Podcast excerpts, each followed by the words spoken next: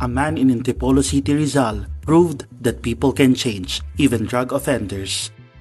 From being a drug pusher, drug user, gang member, and even a hold-upper, Diek Paco showed even people like him can turn a new leaf. Before, he was part of the drug list. Now, Dieg helps his community rehabilitate drug offenders by providing spiritual guidance. Aside from that, he now holds a vital position in his local church as a pastor. But how did he do that? What pushed him to change? I am Jairo Bulyedo, Rappler's crime reporter, and we will talk about the life of Pastor Dieg Tiopaco here in Criminal, Rappler's Crime Podcast. Welcome to Criminal Podcast po, Pastor Dieg. For our first question po, ano, Pastor, pwede niyo po bang i-share po sa amin ng buo niyo pong pangalan at ano po yung kwento niyo pong gustong ibigay sa ating mga manonood at nakikinig po sa atin? Ah, okay. Ako po si Pastor Jeg Diaz Chupaco. Uh, taga dito ako sa Antipolo Hills, Antipolo City. Uh, dati akong ano, ex-convict. Dati akong walang kwentang tao. Ayun yung pagkatao ko. Uh, dati, nagpupush ako ng drugs. Shabu, marijuana, pati Valium. Uh, napasali rin ako sa iba-ibang gang. Nakasali ako sa paternity, nakasali ako sa gang. Yung dalawa na yun naging talagang ano, uh, I mean talagang nasa kadiliman ako. Nung nasa buhay pa ako na hawak-hawak pa ako ni Satan, ano, uh, robbery hold up, snatching, carnapping, yan yung ginagawa namin. Marami rin ako nasirang buhay ng mga kababaihan. Uh, tatlo naging asawa ko sa kabutihan palad ng Panginoon. Kinasal ako doon sa pangatlo at mayroon na rin akong tatlong anak doon. Nakulong ako sa ano, kasong attempted homicide. Tapos, uh, nakulong din ako sa Pampanga sa kasong drugs. Naulian ako ng marijuana sa bar. Ano yung buhay ko, talagang walang kwenta dati kung makakasalubong mo, kung makikita mo sa kalsada, baka lumis ka ng landa. Sobrang payat ko, sobrang hupiak ng mukha ko talaga. Wala akong ibang ginagawa, kundi puro kasamaan lang talaga. Wala akong naitulong na maganda sa lipunan, bagkos ako pa'y kinatakutan. Ayun, uh, dumating ako sa point na yung panahon ng Pangulong Duterte, nung kinasa yung tukhang. Uh, marami ako sa nakasamahan doon na talagang naitumba. Ano, tsaka yung pinakamasakit din na isa pa doon, yung founder namin sa isang paternity, uh, sinalvage. Ano, sa kabutihan palad ng Panginoon. Kung di ko nakilala si Lord that time, patay na rin siguro si Pastor Jake. Ano, napakabuti ng Panginoon dahil niligtas niya ako talaga. Ano, uh, first, uh, first batch ako ng tukang, gumraduate ako. Nag-voluntary surrender ako. Pagka, pagka surrender ko sa Tukang, doon narinig ko yung mabuting balita. Uh, may mga pastor doon. Sila Pastor Mike Gallio, si Bishop Bungaa. Sila yung kinuha ng Barangay San Luis para mag, ano, mag internal cleansing sa mga drug surrendery. Ano, doon ko narinig yung salita ng Diyos. Napakabuti ng Panginoon dahil nagkaroon ako ng seed uh, tuwing naririnig ko yun, yung tuwing Sunday, tuwing atin kami ng tokhang, parang may kuryente, hindi ko mawari, hindi ko maintindihan. Uh, lagi ako nagpupunta sa harapan. Nasa likod ako, sinisipa ako yung nasa harapan. Nanggigil ako sa salita ng Diyos. Parang may lumukob sa akin na hindi ko maintindihan. Ayun, nakagraduate ako sa Tokhang. Nakasama ko yung presence ni Lord ayun pa lang, sa umpisa pa lang, sinamahan na ako ng Panginoon. Marami ako naging pagsubok sa buhay. Totally, huling lakad namin, nakita ko yung bara, bala, parang bulalakaw na nagliliyab. Hinahabol kami ng bala. Pito sa kasamahan ko na kulong, ako at large, nakatakas ako sa awa ng Panginoon. Yung kaso na yun, uh, na-dismiss na. Ano, uh, napapasama ako sa iba-ibang klase ng riot, kaguluhan dyan, lalo na rito sa lugar namin, laman ako ng barangay na to, lagi ako nabablatter. Pag nakakita ako ng pulis, nagtatago ako. Lalo na nung kasagsagan ng, ano, ng tukhangan, talagang ubos yung mga kaibigan ko. Tinumba talaga sila. Ano, kaya sabi ko, napakabuti ng Panginoon talaga.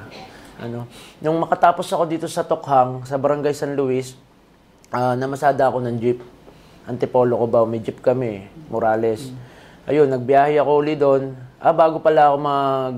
Pagka-graduate ko ng Tokhang, napunta pa ako ng Japan. Nag nine months ako sa Japan. Mas lalo lang ako nagiyang sa droga. Oo. nakagraduate nga ako rito. Pero, doon nga, na, na, na, ano ko na, napipil ko yung presence ni Lord kaso hindi ko pa magawa talaga na makapagbagong buhay dahil nandito tayo sa pl- playground ni Satanas eh. Nandito tayo sa mundong ibabaw. Ayun, nung paggaling ko ng Japan, bumalik ako dito sa Pilipinas, nagbiyahe ako ng Antipolo Cubao. Sa biyahe ng Antipolo Cubao, bumalik ako ulit ng bisyo. Nandun yung mga ano mga tukso talaga, shabu, marijuana. Nagda-drive ako ng sabog, nakapikit. Nagda-drive ako ng wala sa sarili, high na high sa drugs, malakas yung sounds, bumabanking. Ayun, ah, nabalitaan ng family ko na nagbalik ako sa droga. Ngayon, nagdesisyon sila na yung dinadala ko na yon na itago, itago na lang muna. Sinabi nila, ibebenta nila. Malakas yung loob ko, pumayag. Sige, benta niyo yan. Pero ilang araw lang, ilang linggo, yung ipon unti-unting nauubos. Ano, dumating na, yun na yung panahon na dumating ako sa point na wala talaga akong mapainom ng gatas sa anak ko. Wala nang pera. Putol na yung kuryente, yung tubig mapuputol pa. Nagdesisyon ako yung time na yun na na ano, na bumalik ako sa easy money. Kasi sanay talaga ako sa easy money. Simula pagkabata, si easy money ang kilos ko. Hindi ako marunong magtrabaho. Hindi ako marunong mag-construction.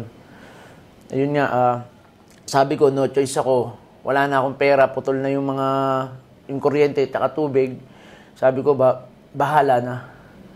Yung salitang bahala na, napakadelikado kasi graduate ako ng, ng Tokhang. Under monitoring ako ng gobyerno, ng PNP, ng PDEA. Sabi ko, kesa, kasi yung anak ko, kalabit ng kalabit sa akin, daddy, didedi na ako. Wala akong maibigay. Bilang ama, yun yung pinakamasakit na nangyari sa buhay ko. Yung anak ko, gutom. Ano, yun, uh, kumontak ako uli ng ano, mga barkada ko, nagpapakonsign ako ng dalawang bag na bato. Pinagbigyan naman ako, 7 o'clock, pipick upin ko yung droga. Kumontak din ako sa isang kaibigan ko, nangungutang din ako ng pampush na marijuana. Ayun, ah, pagbibigyan din ako, gabi rin ng pick up. Sinabi ko sa asawa ko nung time na yun na, Han, sabi ko lilipad ako mamayang gabi. Wala na siyang ginawa, kundi umiyak. Kasi alam niya pag pag lumabas ako ng gabi, gagawa ako ng kasamaan at talagang pwedeng may mangyari sa akin. No? Ayokong gawin, pero ayoko rin makitang umiiyak yung mga anak ko. Kasi sinubukan ko mag, ano, mag-apply ng mga trabaho, walang tumatanggap sa akin. Kilala nila ako magnanakaw, adik. Proof ko daw muna yung sarili, sarili ko, magpa-drug test daw ako. Sabi nila ganun. E, paano ako magpapa-drug test? Positive ako sa droga, di ba? Ayun, ah no choice ako magugutom na yung pamilya ko, putol na yung mga meral ko tubig namin, putol na, no? Ayun nga, 7, 7 p.m., yung cellphone ko tumunog that time, noong August 5, 2019, uh, may isang pastor na nag-text sa akin, si Pastor Marlon Dayag. Uh, kasama ko rin siya dati, kasabay ko lumaki dito sa lugar namin. Isa rin siyang magnanakaw. At yung huling lakad na sinabi ko kanina, isa siya doon sa nakulong. Hindi ko alam, nagtago kasi ako sa Pampanga, limang taon, almost, o higit pa. Hindi ko alam, nung nawala ako, kasi hirap din to bumasa sa mulat.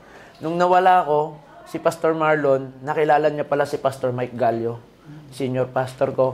Ayun, nashare siya ng Word of God, tapos pinag-aral siya ng ALS, graduate siya ng ALS hanggang nakapag 5 years theology siya.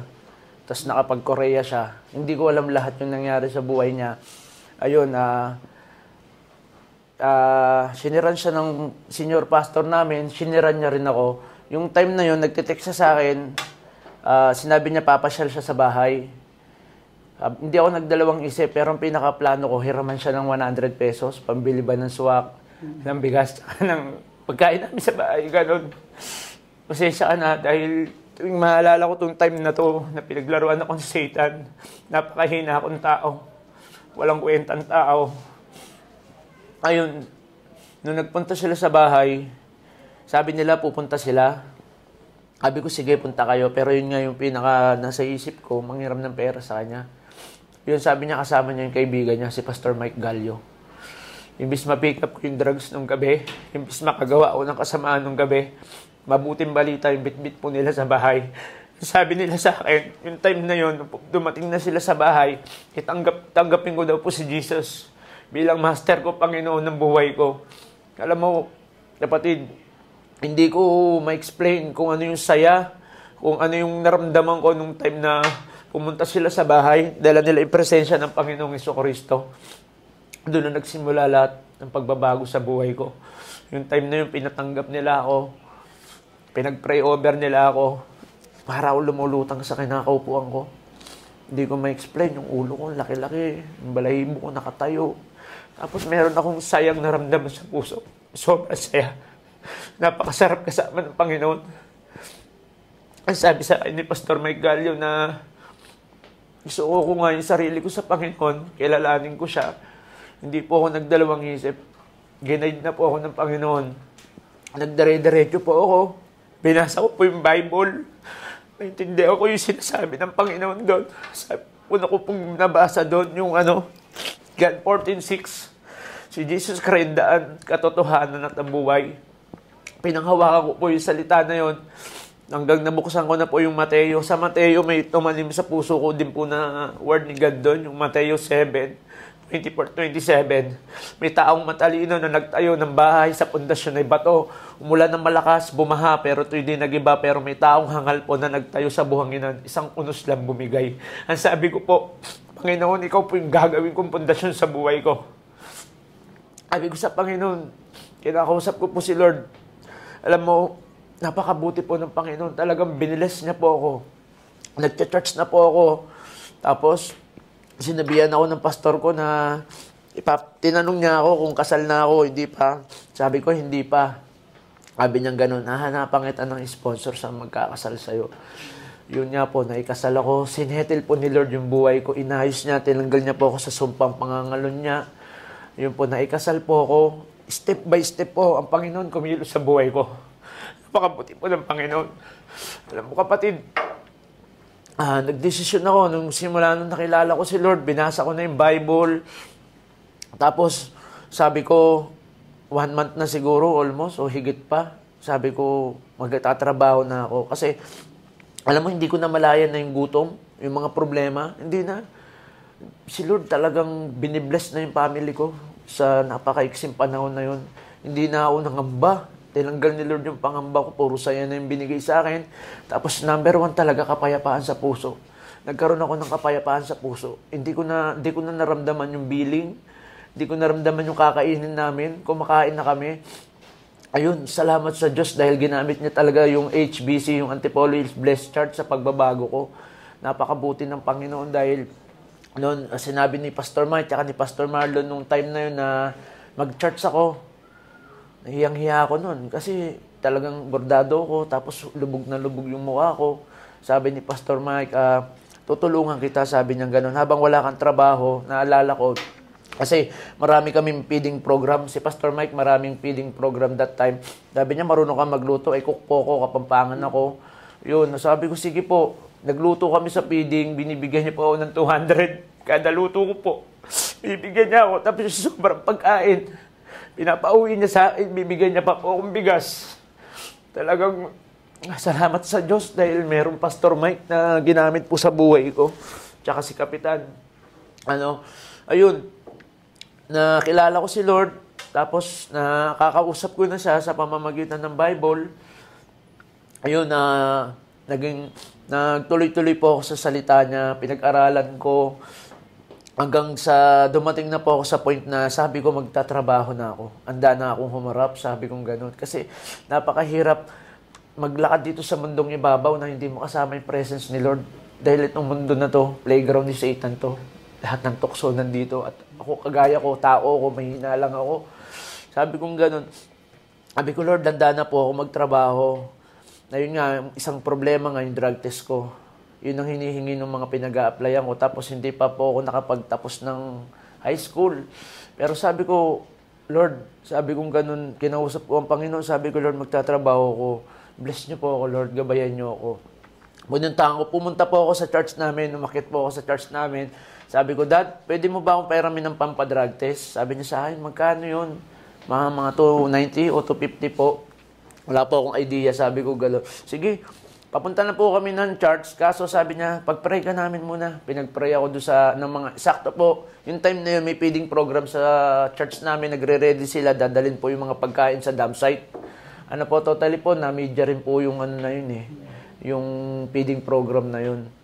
Ayun, uh, pinag hinilay hands po nila ako, pinag-pray over po nila ako sa church. Tapos pumunta na po kami sa drugtisan. Nung pumunta po kami sa drugtisan, tinanong ako nung doktor, ano bang tinitake mo? Sabi ko, shabu, marijuana, Valium, sinabi ko po sa kanya. Okay lang ka tumigil. Sabi ko, almost one month. Alam po, wala pang kasampan. Uwi ka na. Sabi niya sa akin, kasi ang marijuana, 6 to 9 months bago mawala sa katawan. Nalungkot po ako. Pero sabi, tumayo po yung pastor ko, si Pastor Mike Gallo. Ang sabi niya, hindi. Sabi ni Lord, magne-negative yan. Nag-pray kami, nanalangin na kami. Sabi niya, kaya kiniklaim namin yung resulta. Sabi niya ganun. Sabi ng doktor, o sige, sayang yung pera mo. Sabi niya ganun. Wala pang nag-negative ng ganun kabilis sa bisyo mo. Sabi niya ganun. Medyo nalungkot po ako doon. Pero sabi ni Lord, mapanatag ka lang kasama natin ng Diyos. Sabi, ayun po, umiyak po yung doktor. May salamin po kasi yung drugtisan. Umiyak yung doktor. Yung mama niya, teacher ko po dati, kilalang kilala niya ako. Ayun, nagiiyakan sila, natakot ako. Sabi ko, Dad, natakot yata sa atin yung, sa akin yung doktor. Sabi ko ganun. Nung lumabas po siya doon sa ano, sabi niya, eh, malang nangyari sa buhay ko. Nag-negative po yung resulta ng ano, drug test ko. Napakabuti po ng Panginoon talaga. Ano po, yung resulta na yun, yun yung magpapatunay sa lipunan na nagbabagong buhay ako. Hindi ko pwedeng sabihin kahit kanino na nagbabagong buhay ako. Uy, nagbabagong buhay ako, nagsisimba na ako, nagbabasa na ako ng Bible. Hindi mo po pwedeng sabihin sa tao yun. Ang Panginoon po gumawa ng paraan. Yung resulta na yun, yun yung magpapatunay na nagbago po ako. Pinicturan ko po. Sobrang saya ko. Pinicturan ko. Uh, ipinost ko po. Nakita po ng isa kong pinsan. Alam niyo po, lahat po ng kapatid ko, hindi ko friend sa Facebook. Dahil ano ko, black sheep talaga po ako. Silang lahat. Uh, maya-maya po yung cellphone ko, tulog ng tunog. Nakita ko po doon, yung ate ko, inano niya po tinanggal ako sa pagkakablock. Yung mga kapatid ko po, tinanggal nila ako sa pagkakablock. Napakabuti po ng Panginoon talaga. Yung cellphone ko, nagre-ring. Tumawag si ate, anong gusto mong kabuhayan? Sabi niya, gadod, ang sinabi ko po, wala, tanggapin nyo lang ako uli bilang kamag-anak nyo, kapatid nyo. Sabi ko, gano'n masaya na ako doon. Ayun po, nagsimula na po yung buhay ko. Hanggang nagdire-diretso po ako sa salita po ng Diyos. Yung resulta na yun po, isang tao pa lang yung pinuntaw ko, yung drug test ko. Dito po sa Antipolo Hills kasi meron po dito isang police, Police Manila, Manila Finance po. Na may tricycle po siya, yun yung business niya. Ayun po, uh, isa po yung unang pinuntahan ko. Sabi ni Lord, pumunta ka dyan. Pagkakita, binato sa akin ni Susi. O sa'yo, sa, sa'yo garahin yan. Sabi niya ganun. Talagang nag-start po yung yugto ng buhay ko na may nagtitiwala na sa akin. Happy pa po ng Manila Finest. Si Tata Yoyong po. Yun, hanggang naging kaibigan ko po siya. Hanggang nagdire-diretso po ako sa Panginoon, sa presence po ni Lord napakaraming good things na ginawa po ng Panginoon sa akin. Nakita ko po yung kapangyarihan niya. Napakabuti po ng Panginoon. Yun po, uh, hanggang nakakita po si Pastor Mike ng mag, mag ano sa akin, mag-sponsor sa kasal ko. Ayun po, lahat po sinagot. Pagkain, reception, sing-sing namin. Ang isa pa po doon na nakaka-amaze, napakabuti ng Panginoon dahil sino ba naman po akong salot, walang kwentang tao para puntahan po ng ating Kapitan Kersolkati Taga, dito po kami, kinasal po ako sa Kainta. Ano po, pinuntahan pa po nila ako doon kasama po si Kagawad Brandon Villegas, kagawad po ng Barangay San Luis. Sino ba naman akong taong basura lang para puntahan pa po nila ron, di ba? Napakabuti po ng Panginoon. Nagbago po yung yugto ng buhay ko. Kasi mula po nung nakilala ko po yung Panginoon. Ngayon po, uh, dati po ako po yung nasa tukhang, voluntary surrender po talaga ako. Hindi po ako natukhang nag-surrender ako dahil baka bukas ako na yung itutumba. Ano po. Ayun, uh, pero si Lord po pala yung uh, naghadya noon, nag, nag, si lahat, kasi si Lord eh, sinetap ni Lord yung buhay ko po eh. Sabi ni Lord, gagraduate ka dyan. Ginabayan ako ng Panginoon po talaga. Hanggang yun nga po, naikasal ako, pinuntahan ako doon ng hindi ko inaakala na pupuntang tao doon at magiging ninong ko pa. Ano po, tapos yun, ah, nakatikim po ako ng ano, yan, kung makikita niyo po talaga yung nangyayari, talagang sasabihin mo, napakabuti mo, Panginoon. Dati ako po yung tinukhang, ngayon po ako po yung nagka-counsel sa tukhang. Sa mga natutukhang po, ako po yung ako po yung kasama nila ngayon doon. Ako yung nagga-guide sa kanila. Yung presence po ni Lord, yung presensya ng Panginoon, yung Bible, yun po yung tinuturo namin ngayon doon. At sa kabutihan palad po, lahat ng gumagraduate po sa tukhang ay mabuting tao na po, bagong nila lang na wasak si satanas sa buhay po nila, talaga makikita mo yung pagbabago. Ano po, isa nga po ako, isang drug surrendery na wala na, luma- ang tagal niya sa kulungan, di na siya dinalaw. Yun po, ah, umaatin siya sa amin ng Bible study, sa tukang nga po, nagpipicture-picture. Lagi siya, nakikita ko, nakita po ng family niya ngayon, na yung asawa niya, lumabas na lang kulungan at may hawak na Biblia, kumunik po sa kanya ulit. Totally po ngayon, huling tawag nila sa akin na sa Baguio po sila, kumakain po sila sa Barrio Fiesta yata.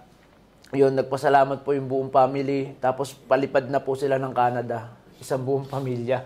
Nandun po sila kayo sa Canada. Sa kabutihan po ng Panginoon yun. Ano po, ayun, doon po ako ginagamit ni Lord ngayon sa counseling po ng drug surrendery, yung mga pre-bargaining din po, yung mga lumalabas sa kulungan. Ah, yun din po, sa akin din po sila bumabagsak. Ako po yung pumipirma sa ano nila sa certificate nila pag gum- gumraduate na po sila sa counseling po sa 12 week 12 weeks rehabilitation program po ng ating gobyerno po. Ano po? Ayun, ah iba kasama ko si Lord talagang masasabi ko napakabuti ng Panginoon talaga. Kasi yung buhay ko dati, kung di ako gagawa ng easy money, hindi, hindi ko mabibili yung mga bagay-bagay, wala akong ipantataguyod sa pamilya ko. Pero ngayon kasama ko po si Lord, may binabayaran po ako ngayong, nag, nangupahan na po ako ngayon, may apartment po ako. Dati, nasa pitong kwarto po ako, nakabadtap yung, nakabadtap po yung mga banyo noon. Ngayon po nangungupahan po ako, dalawang kwarto lang, tapos walang parking po, pero 5,000 po yun. Si Lord nagpo-provide po nun. Yung 5,000 na yun, may binabayaran pa po ako motor, 3,800. Yung kuryente ko pa po, tapos yung tubig ko pa po, yung internet ko pa po, lahat po yun si Lord nagbibigay. Napakabuti po ng Panginoon. Ah, wala rin akong alam na trabaho dati. Kagaya nga nung nabanggit ko po kanina, nagpray ako kay Lord. Kasi marami po akong in-applyan. Ah, may pasok yung Sunday. Kasi yung Lord po, araw, ng, ay, araw ni Lord po yan Sunday. Monday to Saturday, bibigyan niya po tayo ng masaganang buhay. Sabi ng Panginoon, bigay mo sa akin yung isang araw. Ang dami, tracking, libo-libo po. Ban pa. MB350 dala-dala mo, ganun. Nakarelax ka, pero hindi ko po talaga ginagarab yun. Nakaraan po na struggle ako sa mama ko. Bakit di ka magtrabaho? Ba't di ka magtrabaho? Maririnig mo po sa mga pamilya mo, syempre po. Pero talagang nanindigan ako na meron akong Diyos na makapangyarihan po. God provided po talaga. Pinro-provide ni lahat sa akin. Ah, isang araw po, nagpray ako, may napanood ako sa YouTube na paggawa po ng leche plan. May nagturo rin sa akin, magaling pala ako magluto. Sabi ko, binuksan ni Lord yung wisdom ko po. Nagluluto ako ngayon ng mga kakanin. Ayun po, nag-iikot po ako dito sa buong San Luis. Nakakasurvive po kami sa blessing po ni Lord. Nakita ko po yung kapangyarihan ng Panginoon. Hindi lang siya provider. Nagpapagaling din po yung Panginoon, kapatid. Isang araw, yung anak ko, yung siko niya po na dapa siya, lumabas dito yung buto. Talagang dadalhin sa orthopedic, sabi ng mga kapitbahay ko. Pero po, nabasa ko sa Bible, may labindalawang taon na dinudugo na babae. Dahil sa pananampalataya niya po, gumaling siya. Sabi ko, Lord, ikaw lang manggagamot. Nabasa ko rin po yung buhay ni Job sa Bible. Talagang grabe po. Hanggang sa huli, hindi siya sumuko na ng palataya lang siya sa Panginoon. Sabi ko kay Lord, Lord, 350 lang yung pera ko. Dadaling ko pa po yung anak ko sa orthopedic. Sabi ko, wala po akong pera. Sabi ko, Lord, nagsusumama ako sa'yo. Sabi ko, gano'n, pagalingin mo yung anak ko. Natulog po kami, hindi ko siya dinala sa ospital. Inuno lang po yung Picasen oil. Kinabukasan po, kapatid, yung kamay na yun, nakita ko, normal, pinapalo niya ako, Daddy, bumiyahe ka na, Daddy, bumiyahe ka na. Manggagamot din ng ating Panginoong Heso Kristo. No? Nabasa ko rin, bumubuhay siya ng patay. Yung bulag, binibigyan niya ng paningin. Kaya nung simula nung binasa ko yung Bible, nakita ko yung katotohanan. At nasusumpungan ko ngayon sa buhay ko. Po, Pastor, kung babalikan po natin yung madilim niyo pong nakaraan, ah, natatandaan niyo po ba ilang taon kayo nung nagsimula po kayo? 13. Ng mga ganun. And then, ano po yung parang nag-push sa inyo na gawin po yung mga bagay na yan? Kapusukan po ba? Barkada. Number one, barkada. Pangalawa, kasi nagkaroon ako ng tampo sa magulang ko eh. Na tinakpan ni Satanas yung isipan ko talaga. Kasi sabi sa Epeso, igalang mo yung, yung ama't ina, may kalakip na pangakong giginawang yung buhay. Pero si mama, pinahirap ko simula 13 years old hanggang nag-asawa ako. Gabi-gabi si mama, inahanap ako sa kalsada. Gabi-gabi, hindi ko alintana kung saksakin si mama, kagatin ng aso. Patay ng mga adik sa kalsada. Tinataguan ko siya, nakit na, nandun na siya, kung nasa na kung jeep natutulog, nagtatago ko sa ilalim. Nakita niyo ba si Diego? Ah, tuwing gabi hanggang madaling araw, hirapan ko si mama. Pero sa awa po ng Panginoon, naging masaya ngayon si Mama. Nakikita niya yung tinatahak kong buhay. Nakasama ko ang Diyos. Oo. Yun, simula 13 years old, ah, sumama ako sa iba-ibang klaseng barkada, sa mga rugby boys sa plaza, sa mga hold-upper na nagra-rugby. Natuto rin ako mag-rugby. Ayun, tapos kinagisnan ko na yung paternity. Yung gang, totally, naging pangalawa ako sa isang paternity. Sa pinakaulo, naging ground council ako. Ayun, ah, yun nga, sa kabutihan ni Lord talaga. Siguro hindi ko nakilala si Lord, isa rin ako sa tinumba. Kasi yung founder ko, nakakalungkot, hindi ko inabot. Kung inabot ko siya na, ah, totally, kilala ko na si Lord, kaso hindi ko na siya matagpuan. Yung time na gusto ko siyang iligtas, yung time na gusto kong makilala niya yung Panginoon, kinuha na siya ng impyerno na, na ni Satanas, no? Ngayon po, na- nagbo-volunteer din po yata kayo or something sa PNP? May ano po kayo? po- naging, ngayon po totally, ah, isa akong life coach. Nagtuturo ako sa PNP, sa values nila, sa moral values, sa Interfaith. Kasama ka sa kami sa Interfaith. ah, MBK. Ang hawak ko ngayon is Squad 12 ng PNP Antipolo. Totally 1 o'clock mamaya meron akong Zoom. Ayun, tapos pag may patawag po yung hepe natin ng Antipolo, si Sir Ambrasado, tsaka si Sir Blasa po ng Kogyo, kumukonak, kumukonik po sa akin dahil team leader po ako ng Force Multiplier din po ngayon. Ayun po, sumasama kami sa mga operation nila.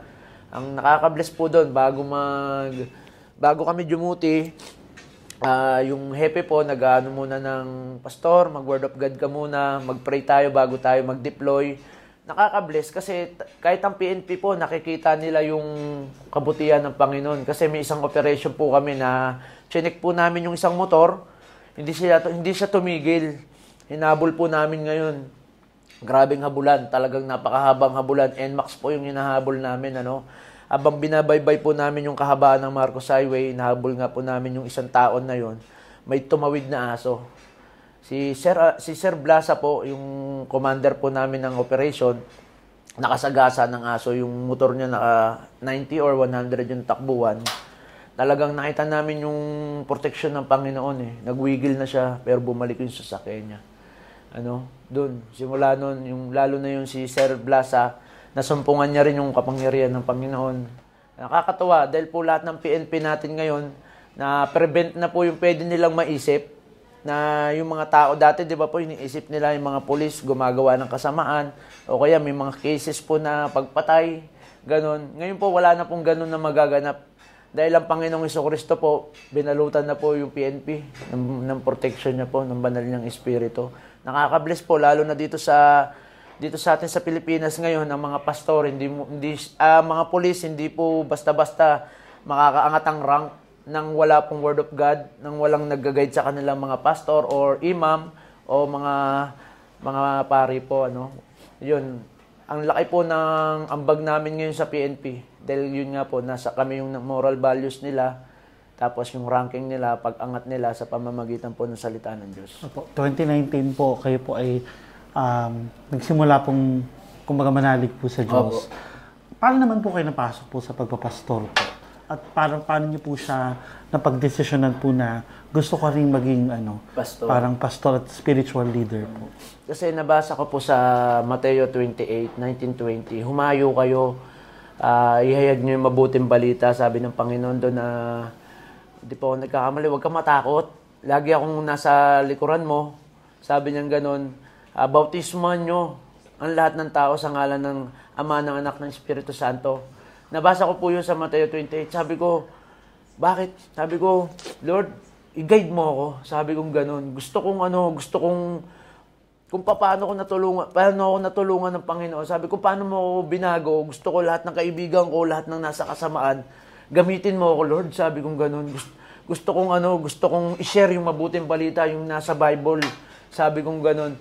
Ah, hindi rin ako inutusan ng pastor ko po. Ah, talagang ang Holy Spirit po, nilid niya ako. Kahit saan ako magpunta, yung mga inuna ko po. Kasi dati, pag pumunta ako sa bahay ng barkada ko, sasabihin sa akin ng magulang, ipakukulong kita. Tigilan mo yung ano ko, padadampot kita. Yun sinasabi po sa akin dati.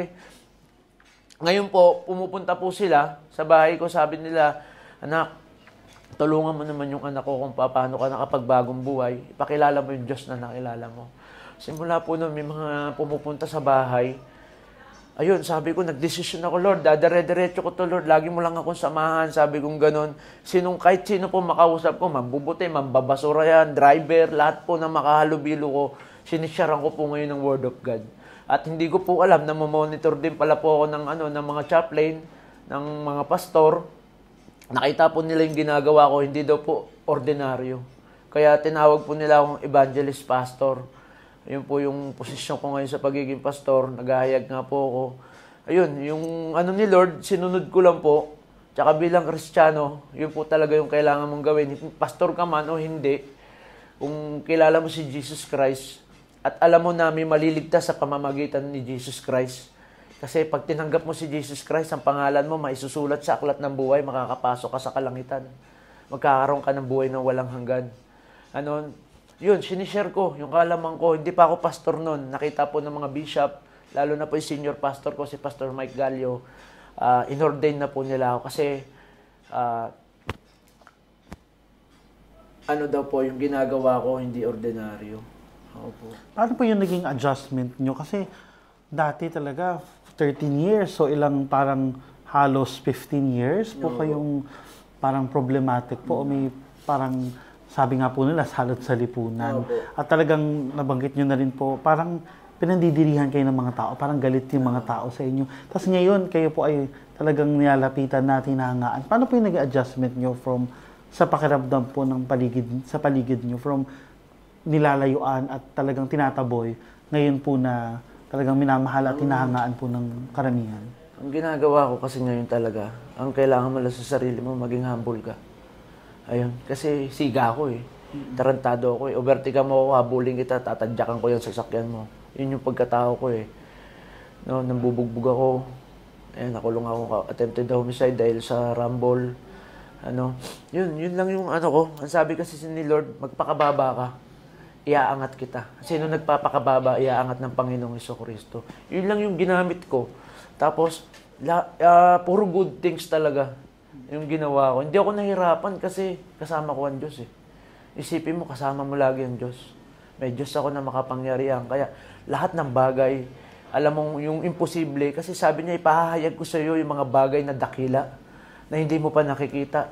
Sabi ng Panginoon sa akin. Kaya, simula nung mga pinanghahawakan ko yung mga salita niya, yun yung nag, pinanghuhugutan ko. Tsaka hindi ako natakot na umarap sa mundo ngayon dahil kasama ko ang Diyos. Last question po, Pastor. Ngayon po na kayo po ay isang pastor na ano pa po kayo, life coach pa po kayo sa PNP at talagang ina-assess nyo na rin po yung mga um, drug surrenderies po at yung mga nakalabas po ng kulungan. Paano naman po kayo nagre-reach out sa mga kaibigan nyo po na ah, kailangan po ng tulong nyo? O yung mga Pinupuntahan ko po talaga. kakilala nyo po na alam nyo pong Kapatid, pinupuntahan ko. Kasi si Lord, bibigyan ka niya ng wisdom kung sino pupuntahan mo. Inahayag ko talaga yung mabuting balita. Dalawa lang naman lagi po akong sinasabi sa kanila. Pag pinuntahan ko yung isang tao, alam ko, kaya pinatawag na po ng Panginoon yun. Kaya pag pinuntahan ko yung isang tao, hindi ako maalis doon na hindi nila nakilala ang Panginoon, hindi nila natanggap ang Panginoong Iso Kristo. Sinasabi ko sa kanila, meron akong mabuting balita at saka masamang balita. Inuuna ko lagi yung masamang balita. Sinasabi ko sa kanila, ang kabayaran ng kasalanan ay kamatayan. Sabi ko sa kanila, kaya magbagong buhay tayo, tanggapin natin si Jesus bilang Panginoon natin. Yun ang sinasabi ko sa kanila.